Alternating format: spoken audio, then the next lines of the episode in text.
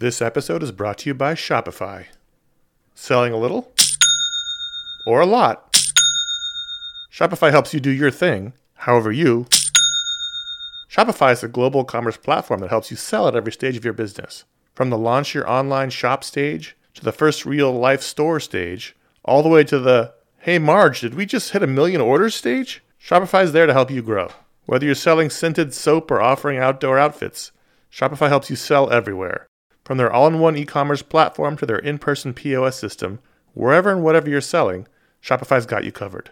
Shopify helps you turn browsers into buyers with the internet's best converting checkout, 36% better on average compared to other leading commerce platforms. And sell more with less thanks to Shopify Magic, your AI powered all star. Running a growing business means getting the insights you need wherever you are. With Shopify's single dashboard, you can manage orders, shipping, and payments from anywhere. Shopify powers 10% of all e commerce in the United States. And Shopify is the global force behind Allbirds, Rothy's, and Brooklinen, and millions of other entrepreneurs of every size across 175 countries. Plus, Shopify's award winning help is there to support your success every step of the way. Because businesses that grow, grow with Shopify. Sign up for a $1 per month trial period at shopify.com slash ifanboy, all lowercase. Go to shopify.com slash ifanboy now to grow your business no matter what stage you're in. Shopify.com slash ifanboy. This is iFanboy Special Edition Batman Mask of the Phantasm.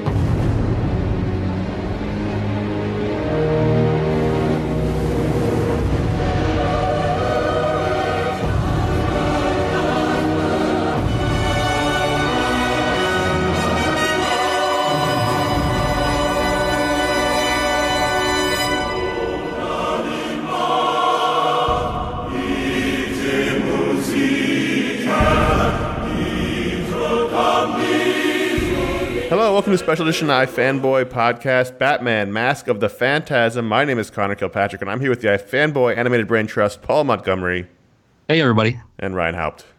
You can trust us. And we are discussing the Blu ray release of Batman Mask of the Phantasm, which was an animated film that was released in theaters on Christmas Day of 1993. I remember I got the, um, I was so excited. I got the junior novelization for Christmas. And inside the junior novelization were tickets for me and my dad to go see it. Oh, wow.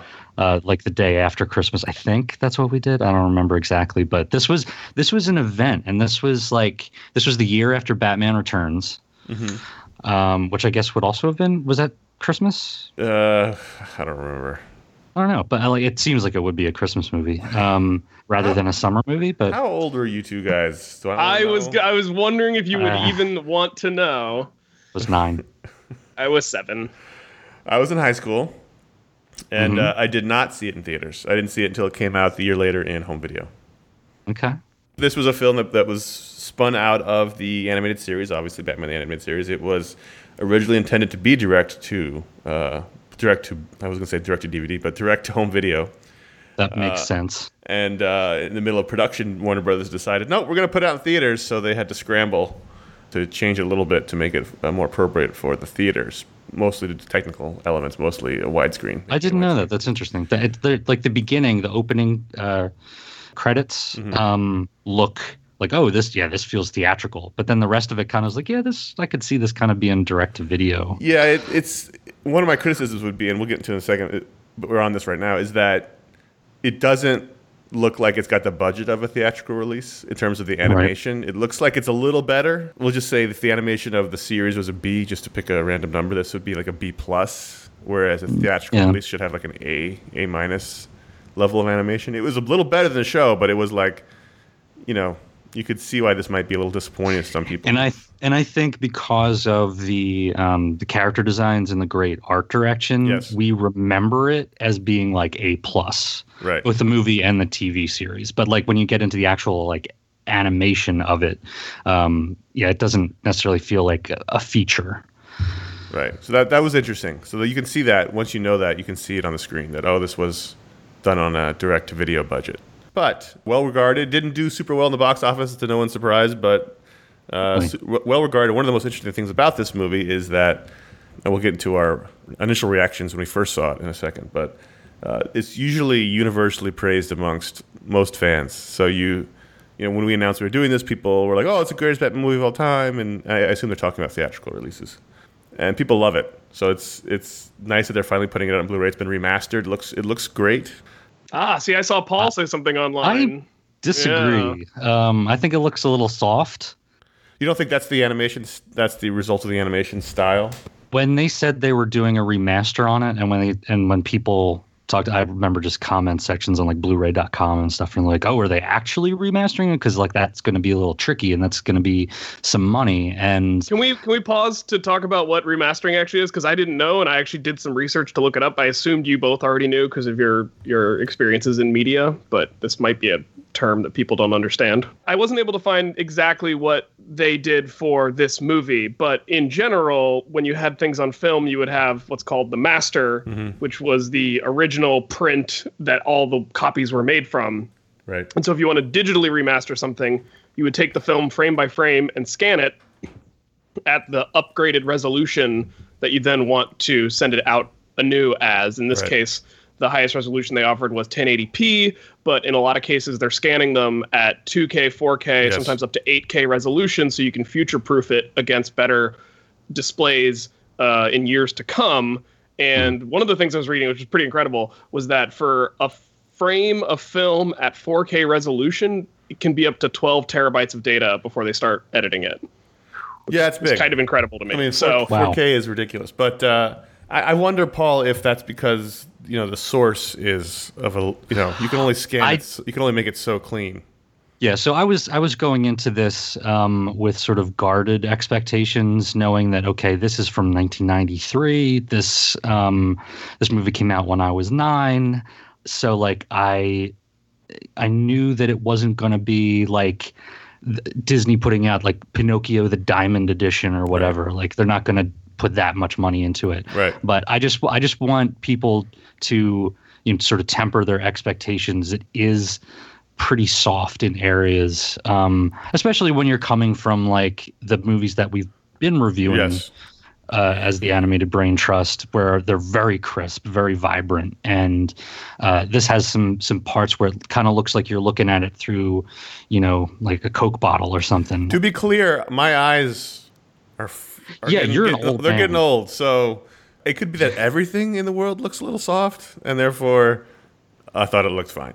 But it's like just- when I when I show my dad like a Blu-ray of like uh, The Great Escape or something. He's like, "This looks like my DVD." It was like, you know, it's so your results may vary, but just be forewarned that this is not, you know, an ultra 4K crazy remaster. No, they didn't. They Uh, didn't. They didn't dump a ton of money. There's there's, there's no uh, special edition stuff. Just the trailer. It's it's. Uh, but based on watching the original trailer in YouTube, one thing I picked up on from the Blu-ray release is that the sound is a lot better. sound is great. That's we should say that. And um, I forgot how good the score is on this. It's it's it's fantastic. When we can first started watching it. Julie's first comment of was like, "Why are they doing Batman theme in Latin? That's weird."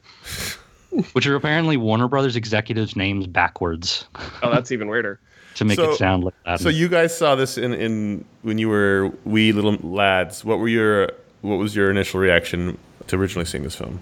I'll, okay, I'll go first. Um, I was this was uh, just my memory of it. This was more of an event to me than even Batman Returns, which came out the year before. I did not. I didn't see Batman '89 in the theater. I saw Batman Returns in the theater, uh, also with my dad. I remember being really into the Penguin stuff. Not no, like not the Penguin, but like the, The penguins. The Yeah. because I loved animals and and I always did.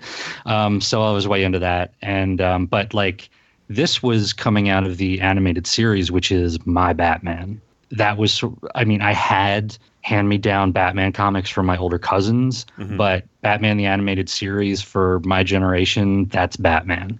Right. Um, so that was that was a touchstone for me, and for there to be this big live action thing, I thought it was so cool, and I thought it was like I thought it was. I remember thinking it was really sophisticated because there was like mobsters, like it wasn't just like a it wasn't just a bunch of like like Adam West Batman villains. It was, you know, it it was the mafia and stuff, and the, the graveyard bit with the phantasm was you know really spooky and really dark. And i was like man this is so cool. Like they couldn't do this on tv and uh, like on saturday morning. And so uh, i was uh, i was really into it. And but it's it's funny because um, i thought I remembered a lot of this movie, but there are some touches that really impressed me watching it again because I guess it's been, tw- you know, 20 plus years Since you saw since it last. I've seen it. Yeah, probably. I mean, I think it was. I think it played on Cartoon Network or something, and I might have caught bits of it in the in the years since. But I've never formally sat down and watched it since it came out on video. Probably. Ryan, what, are your, what were your thoughts? Do you remember? Yeah, yeah, no, I remember watching it and enjoying it, but I think I enjoyed it mostly in the way that I enjoyed the rest of the Bruce Timm Batman the Animated Series. It didn't stand out, especially to me, and you know, I vacillated as a kid a lot back and forth between tim Timverse stuff and Adam West stuff, and so this, you know, this was when I was in the mood for serious grown-up Batman times. This was what I would go to, but I still I still enjoyed Adam Adam West, and this is the we guys. Adam West is gone now. That's Yep. sad. Mhm. We haven't talked about that, but um, yeah. So I, I remember really enjoying this, and I'm continually surprised when I revisit this movie that Phantasm, the character, hasn't become more of a mainstay. I mean, she's popped up a few other times in Yeah. the Timverse stuff, but they've really kind of kept kept a hands off approach. Yeah. Um, I so I didn't see it until the next year on home video. I was uh, June sophomore or junior in high school. Batman the animated series is my all-time favorite cartoon, my all-time favorite depiction of Batman. I was kind of bored by the movie uh, when I saw it originally. I wasn't that impressed by it. There's some things we'll get into that, that I don't really like about it Oh, interesting. Okay. from a lore standpoint and character stuff. But just as a film, once I read that it was meant to be a home video movie, and suddenly that made a lot more sense to me. It didn't feel like a big theatrical release story. It felt like just a longer episode or like a two part episode. And I feel like there's there were much better two part episodes.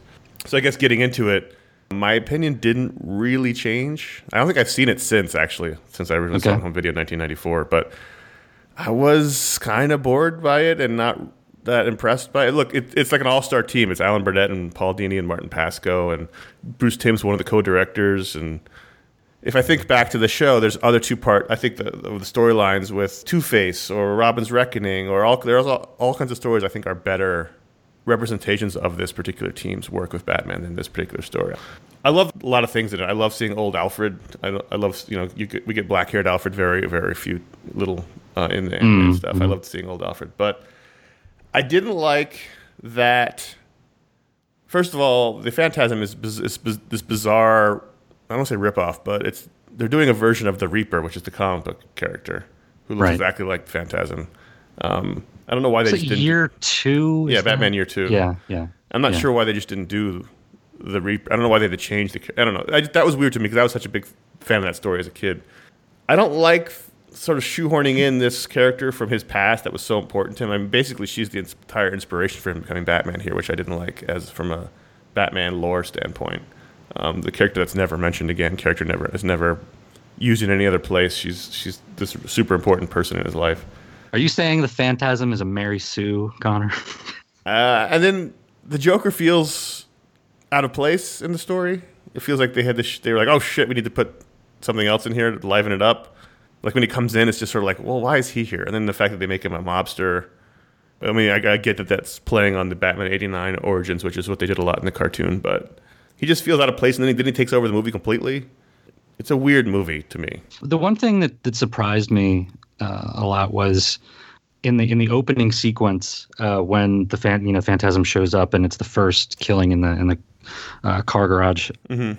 The Phantasm isn't like the most skilled like killer. Like um, she makes mistakes. Spoilers. Spoilers. Oh, sorry. Spoiler warning. you know she um she almost gets killed in that first thing and that seems weird to me as the for the first time that we see this yeah, she, she seemed really scary. seemingly supernatural Right. yeah badass kind of like should be like jason or michael myers or something You should see them and, and think, oh man, Batman's in trouble. You know, yeah and and then like we get a moment where like she's running away through the garage and i was like you you shouldn't like tip your your hands this early about the phantasm being you know flawed or or not being you know this um this otherworldly threat um this really intimidating thing without human foibles right?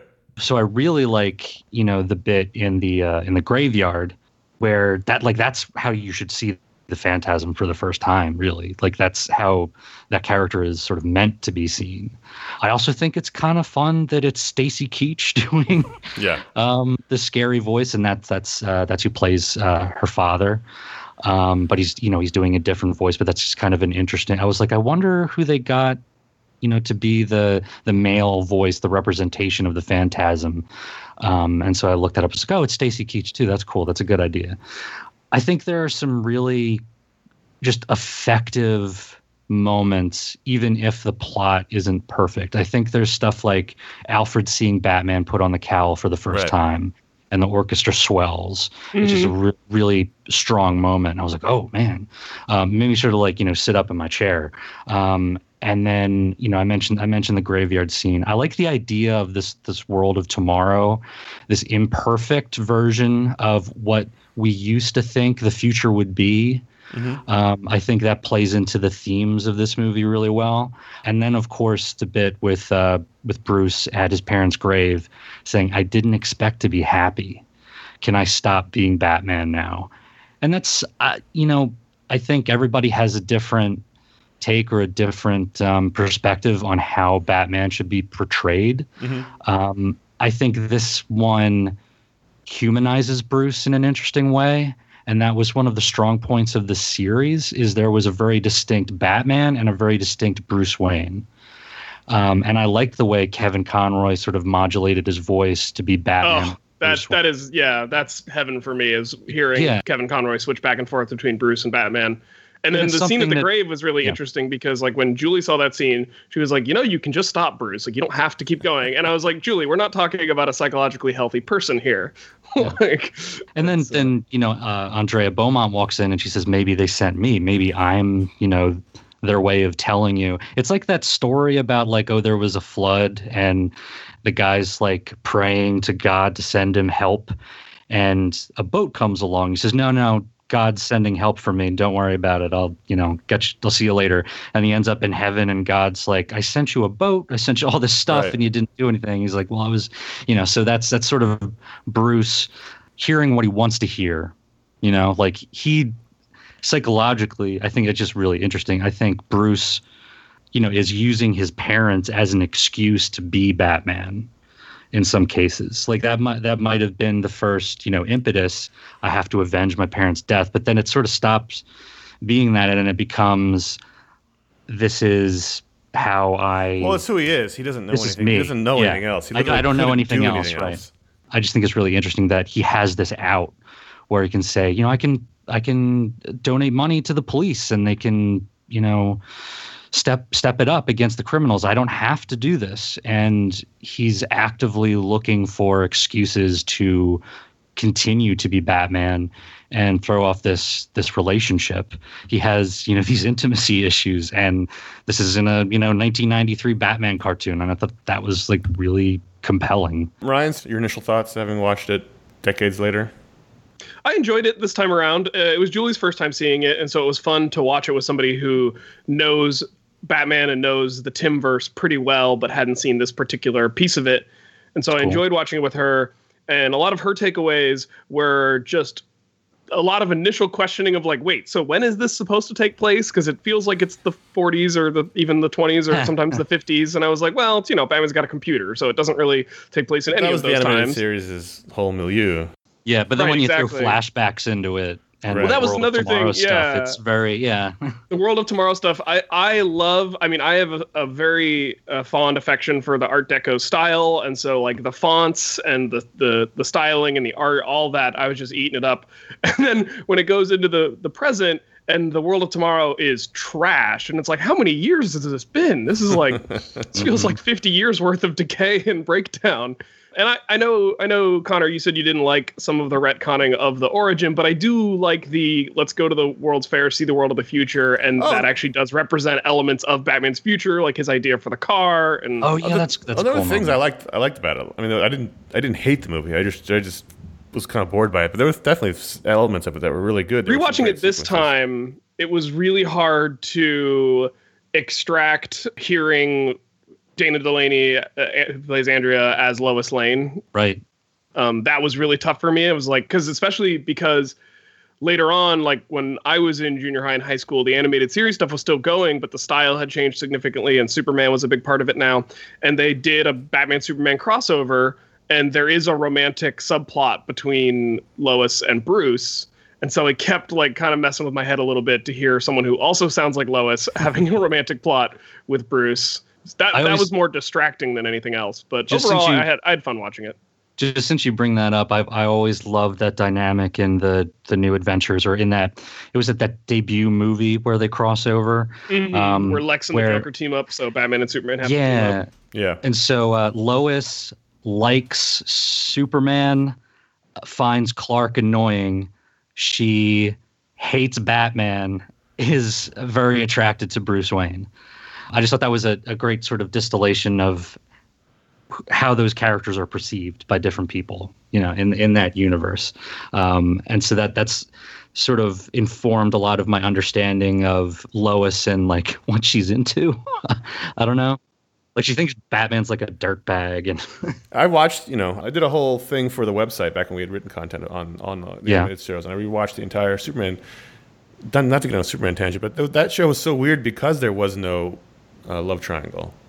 They barely ever dealt with the, the romance of Superman, Lois Lane, and Clark Kent in that show. So that made sense to me that she would be into Batman because she was, certainly wasn't into Superman, not in that show. Mm. To the point where they, the final scene of that show is them kissing on the roof, and you're just like completely flabbergasted that it's even happening because there's been no lead up to it whatsoever. The like entire- oh the sure, time. okay, Uh, anyway, back to the film. So the, the, the main story is that their phantasm is this, you know, masked Grim Reaper esque character who's killing mobsters, and it turns out there's a tie-in to Bruce's past, and the Joker shows up because he was part of that old mob gang, and the scene, I laughed out loud in the scene where uh, Bruce finally draws the smiley face on the photo, Eh, yeah, and it was like, oh my god, a guy So with the exact same facial features, but when he smiles, it's the Joker. there's a lot of flashbacks as we discussed because Andrea Beaumont's a character that Bruce encounters in college. So we see young Bruce Wayne. We see him training. There's a little bit of Batman Year One in there when he's running around in a ski mask trying to fight crime. And there's elements of Year One. There's elements of Year Two from the comics, but ultimately it's telling its own story with new characters. And uh, you know, the classic stuff here is great. This is my favorite era of the show. You know, I didn't like the when they redesign all the characters as much as I love. I love the old designs. I love the, the voice acting is is terrific. I like them both. I don't, I don't dislike them, but I didn't. I like this one the most. This is the, this is to me. I know what you mean, I like- think of as the show. Everybody's kind of stocky and, and thick, and I just kind of like that look of it. But I don't know. I just it it it didn't feel special for some reason. Yeah, I get that. It doesn't feel anything more than like a three part episode. if I'm if I'm being honest, I think the the Shirley Walker score, and she did some of the score with uh, uh, Tim Burton on like the original animated series stuff, but she was m- the main composer for that. I think the score she does here and like the sound design of this movie does a lot of heavy lifting. Mm-hmm. Like the like the the bit I talked about with Alfred seeing Bruce Right. put the cowl on for the first time. That's that's score right there. The visuals feel more impressive in my mind, like thinking back on the movie, because I think of of the music and because of the the fact that it was a feature, the fact that they probably put a little bit more into like the surround of it. So if if you're you know listening to it on a decent you know sound system, it's a it does feel like uh, a bit more of a theatrical experience than if you were just looking at it you know like muted Right. um, it does look like the tv show it does look like and but now now you talk about it being a you know originally a direct to video thing i think the phantasm would have been an interesting character like if they'd done an arc on the tv show Right. like if one of the seasons followed the phantasm and then you know you got to know andrea more and it wasn't just oh this this woman who is so pivotal to bruce's Right. life just suddenly shows up And then it's like never seen again. and then Never never, mentioned right, again. Never seen again. Never. Yeah. I mean, exactly. I realize she comes so, back later. She's she shows up at the at the end of uh, the Justice League Justice Unlimited, League, but like yeah. But also in a flashback, she only shows up as a flashback. odd to me that somebody so important to, to Bruce's development as a as a vigilante is never mentioned again or mentioned before. Mm. As a Batman fan, it's just like there's so many other people you could have gone with here to tell a very similar story and not have it feel so out, out of place. So I'm curious because I, I'm more mystified than anything about the people's reverence for the film. So you guys lo- loved it, and when people describe it as the best Batman film of all time, is that something you guys agree with? Do you understand what they're saying? I do understand what they're saying. I would understand if it came out during the Schumacher era, and, there's, and it's certainly better than the Schumacher films, but it, but it didn't come out. It predated the Schumacher era. So right. tell me what they mean when they say that. I think I think, I think I think Suicide Squad is clearly. I mean, it's the Shut only one your that- I trap. mean, it's an Oscar-winning film, Conor. shots fired. It is an Oscar-winning film. I still haven't. I still haven't seen it. Oh, Don't care. Um, I, I get what they're saying. For me, it's it's nice that Kevin Conroy as Batman has at least one theatrical release under his belt. I think he's more than earned it with his tenure in the role. Sure. And so I think maybe people are, especially and Mark Hamill as well. So I think maybe people are taking their emotional connection to those two actors playing those two characters and pinning a lot of that on this movie. And I'm not sure this movie has the the shoulders to really hold that up. But I think that's where it's coming from, and so I get it from that perspective. But I don't. After rewatching it, I don't agree that it's the best theatrical Batman. I think it's um, for me, it's the best characterization of Batman Sure. Yes. in a feature film. Like those other movies are like guys playing Batman. This is a movie that actually has Batman in it. You know, like, it, like just it's just it's it's weird, but um, that's that's how I feel about the animated Batman. Like that's the real one. Like all the other ones are like adaptations of him. I just wish he was in a more compelling story. I agree with you completely on the characterizations.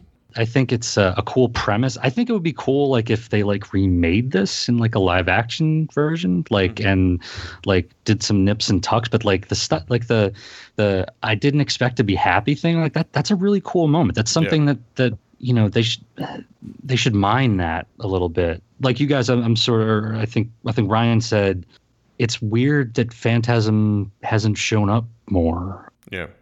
I think there is real potential there.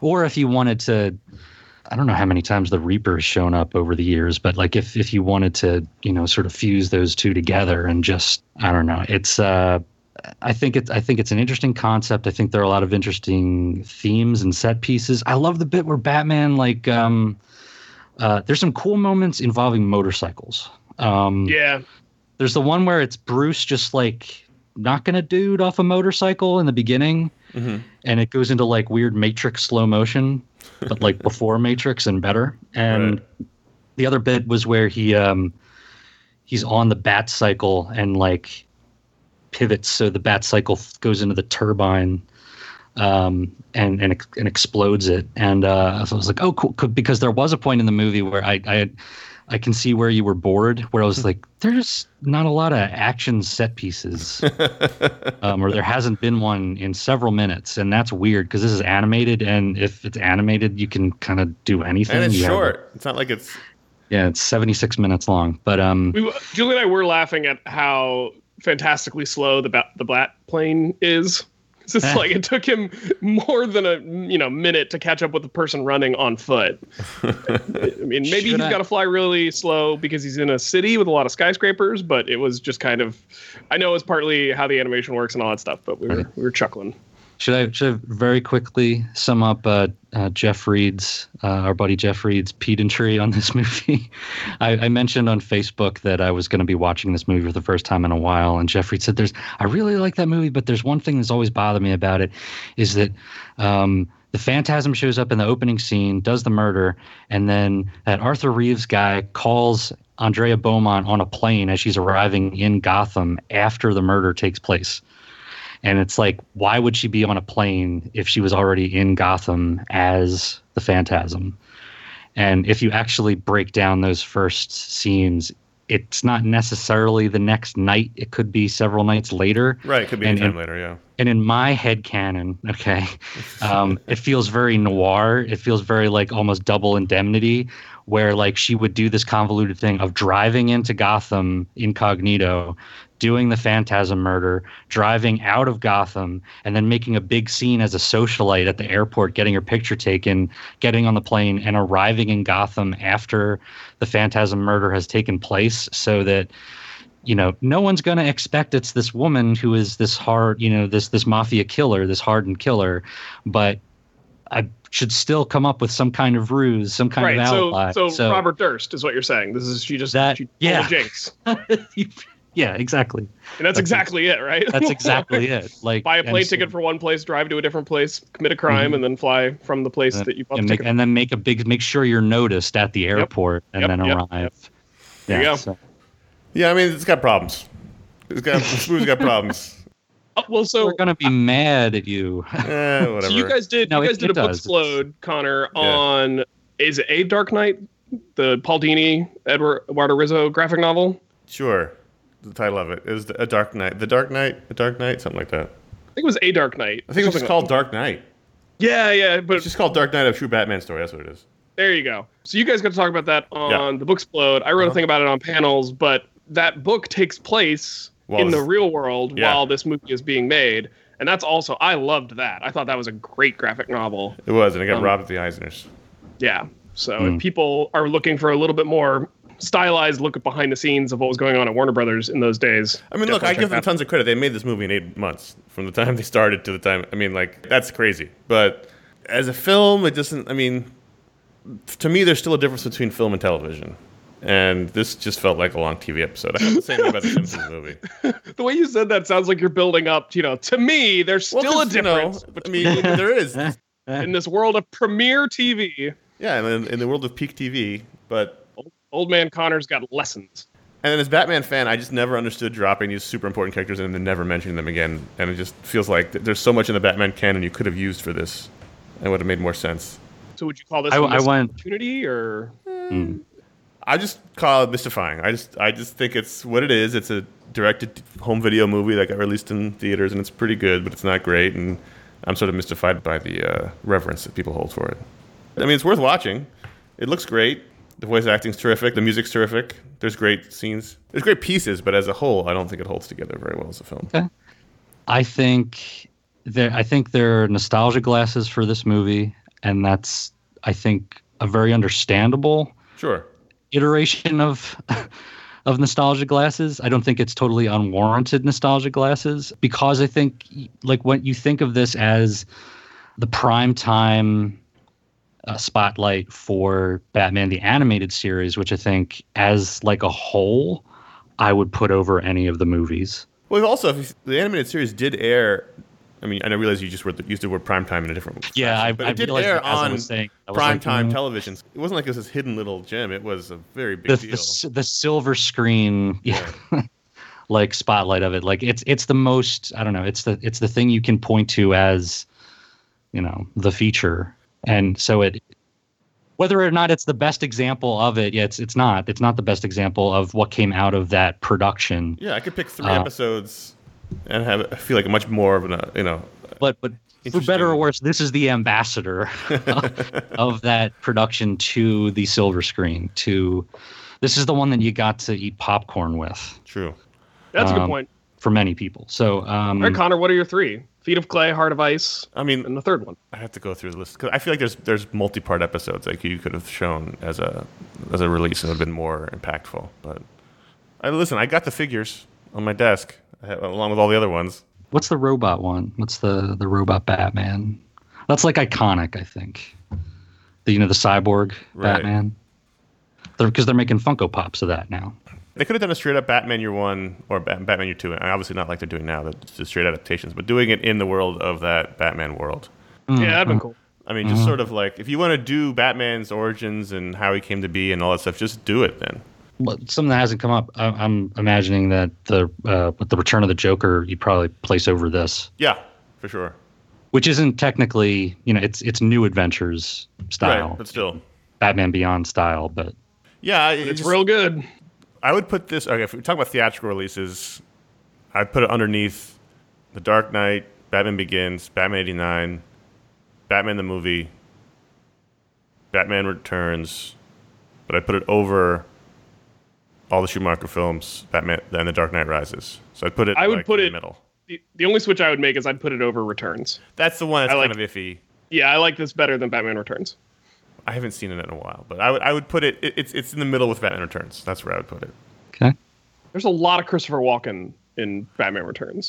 I don't see how that's a problem. it's not a problem. It's just it's that's the thing that always I'm always surprised to remember of like, oh, he's in a lot of this movie. Bruce Wayne, no, it's over this one. That's for sure. That's just from that scene. for you, for Yeah. you. It's just I don't know. I just uh, it's disappointing for me personally. I'm not, I'm happy if people love it. I'm not saying people shouldn't love it, but I was hoping that older eyes, really older eyes, less teenage jadedness would enjoy it more than I did originally when I was however old, 13 or 14. But I just didn't, and I was really sad. I like that you still didn't enjoy it, but you thought it looked really crisp and nice. it's, it's really soft. everything's backwards apparently. Everything's yeah, Uh, backwards world. Con- but- Conor, how you doing with the state of Batman comics? Every once in a while, when we do these Batman animated brain trust shows, sometimes this is your chance to like give us your thesis on the current state of the the comics. DC is such in flux right now. It's hard to it's hard to make any kind of declarative statements until they actually do what they're going to do. Mm. But uh, I'm enjoying Tom King's Batman book. I'm enjoying Detective Comics mostly, although there's a lot of John Paul in it, and now they're reintroducing the old Batman armor as some sort of meta thing, and I hated that so much. You know, I hate Damian. Nightwing's a terrific book. Your Damian hate is just it's been percolating and it's like concentrating and I feel like it's just getting more and more venomous and more and more powerful. And uh, I, I can't wait to see where this goes for you. Look, Batman's okay right now, but I think I was trying to explain this to actually to Scott Snyder at Comic Con. It's like everybody's everybody's been conditioned to think that everything's going to change again after this Watchmen thing happens. That I don't think anyone feels like they're on strong footing with DC books, and he was like, I don't understand that. Also, Batman's also good. I really liked the button. The button was terrific. That was good. Yeah, I like that. And I agreed with you when you said that Batman and Flash need to hang out more often. Just one on one. sure, one hundred percent. I think I, I especially like that because I've been really into the Flash TV show lately Yeah, and Flash concepts. Flash is great. But anyway, I, I don't feel uh, the. I got all that Ajta out during whatever show we did with that Damian. I don't need to go into another Damian rant. It's just, it's. I don't read his book. I don't read Super Sons or whatever it is. so I don't read Teen Titans. If if I can avoid them, I do. Oh, tidbits uh, that because I don't want these to just be on my Facebook and then they don't go anywhere else. Guy who plays Arthur Reeves, city councilman, Mhm. directed High School High, and that's that's a weird thing. High School High with Jon Lovitz and the race car tracks on his head. Whoa, Mark Hamill, he's Luke Skywalker. yeah, he's Luke Skywalker. It was no, it was thanks. interesting. It was it was interesting to hear Mark Hamill, twenty five years ago, Joker again. Right. Uh, Same with Kevin and- Conroy. We haven't, you know. Yeah, That's true. That's true. Yeah, yeah, yeah. I don't think Kevin Conroy could do young Bruce Wayne like like this anymore. Guys, Abe Vigoda was in this movie. Abe Vigoda was terrific. As soon as I heard him, I was like, oh, Yeah. right. Awesome. Plus, you know, not just Abe Vigoda, but it's, it's a little bit of the Godfather connection. Yes. The, the voice cast is stellar. Bob Hastings is still a terrific Commissioner Gordon. I don't know if I've ever heard a better Commissioner Gordon. Julie got really excited when she heard him as Commissioner Gordon again. She was like, "Yes, he's back." Yeah.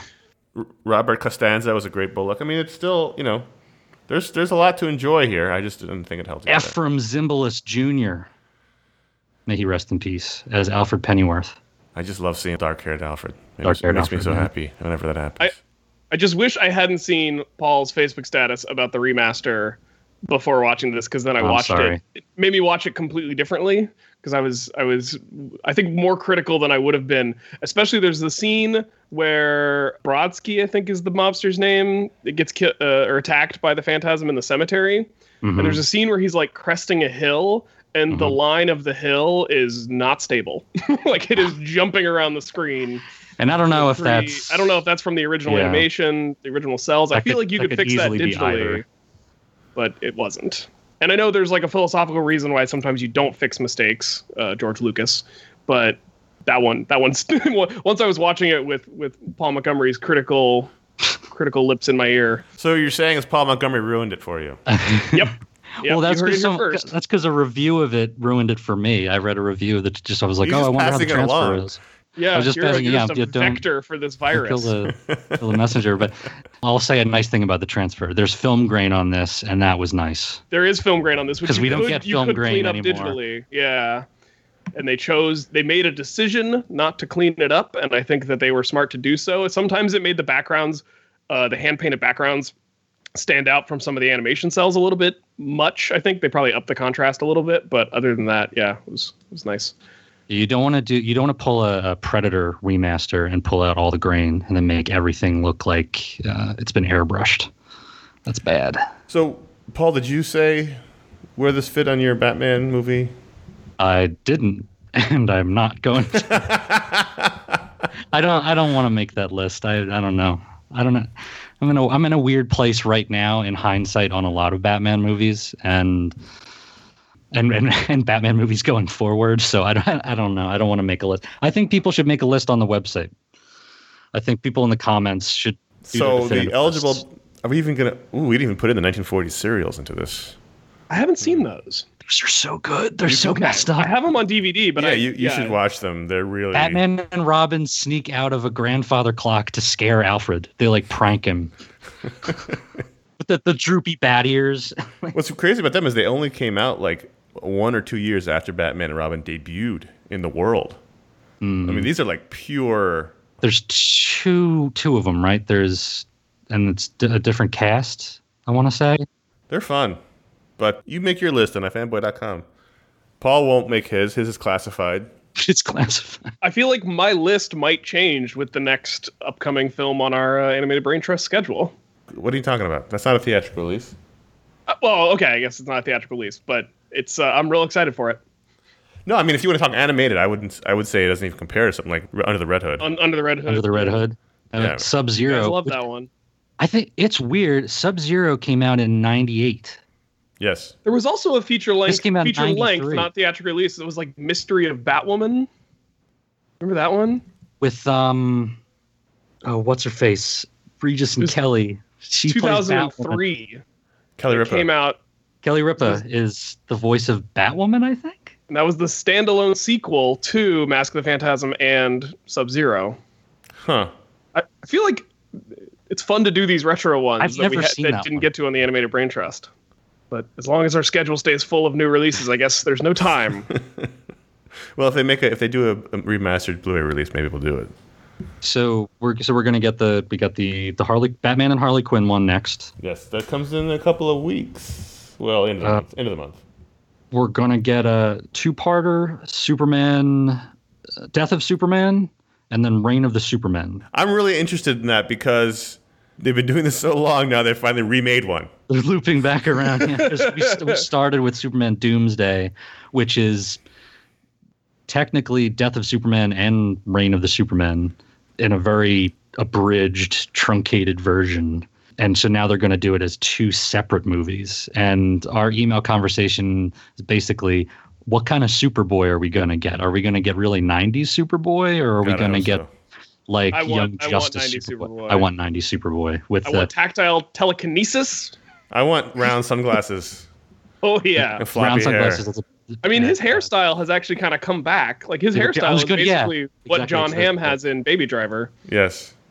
Yes, it's the yeah, the side cut. The So we got a lot coming out. We got a lot to to work with, um, and then these random things pop up. So we we re- reconvene the brain trust for that. If you want to talk about Batman: Mask of the Phantasm, and if you want to rank your theatrical, remember they have to be theatrical release. They have to have been in movie theaters. I guarantee you, people are going to li- put multiple lists. Like this is my theatrical list.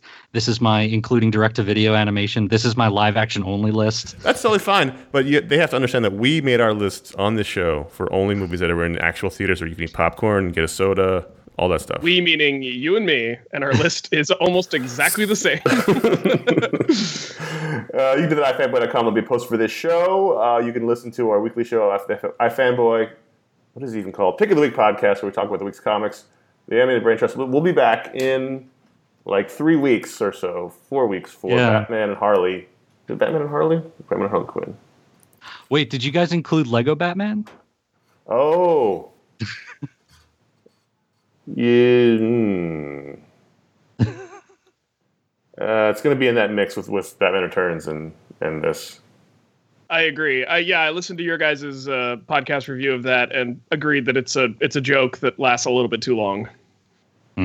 It worked great in the Lego movie. It was just a little. I, it was fine, but it was like I've, I have And does does the haven't- Lego movie count?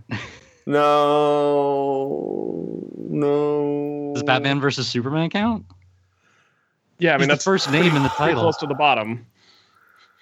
Jesus Paul all right for someone who's not even making the list Making our lives harder. all right so okay The Dark Knight Batman Return. I'm sorry, Dark Knight, Batman Begins, Batman '89, Batman the movie, Batman Returns. But you forgot Rises. No, I That's haven't got really no. low. That's at the bottom. Oh, Ow. guys, don't look up my Dark Knight Rises review on ifanboy.com. It doesn't hold up. Ooh, now I have to. I don't stand by that one. Lego Batman movie, this movie, oh, Batman Forever, Batman and Robin. Don't look up my Prometheus review either. Look up my Man of Steel one, but just for the comments. There's like 900 comments. Batman and Batman vs Superman, Batman Dark Knight Rises. I think that's all of them. I think that's it. I'll I'll do mine in the comments. It's just Okay. so, so you don't have to hear another list. Wait, is Dark Knight Rises the very last one on your list? Yes. So the Schuma- Schuma- Schumacher ones go above that. Yes. Okay. Paul, some days you just can't get rid of a bomb. That's a, whoa, whoa. That's not a Schumacher one.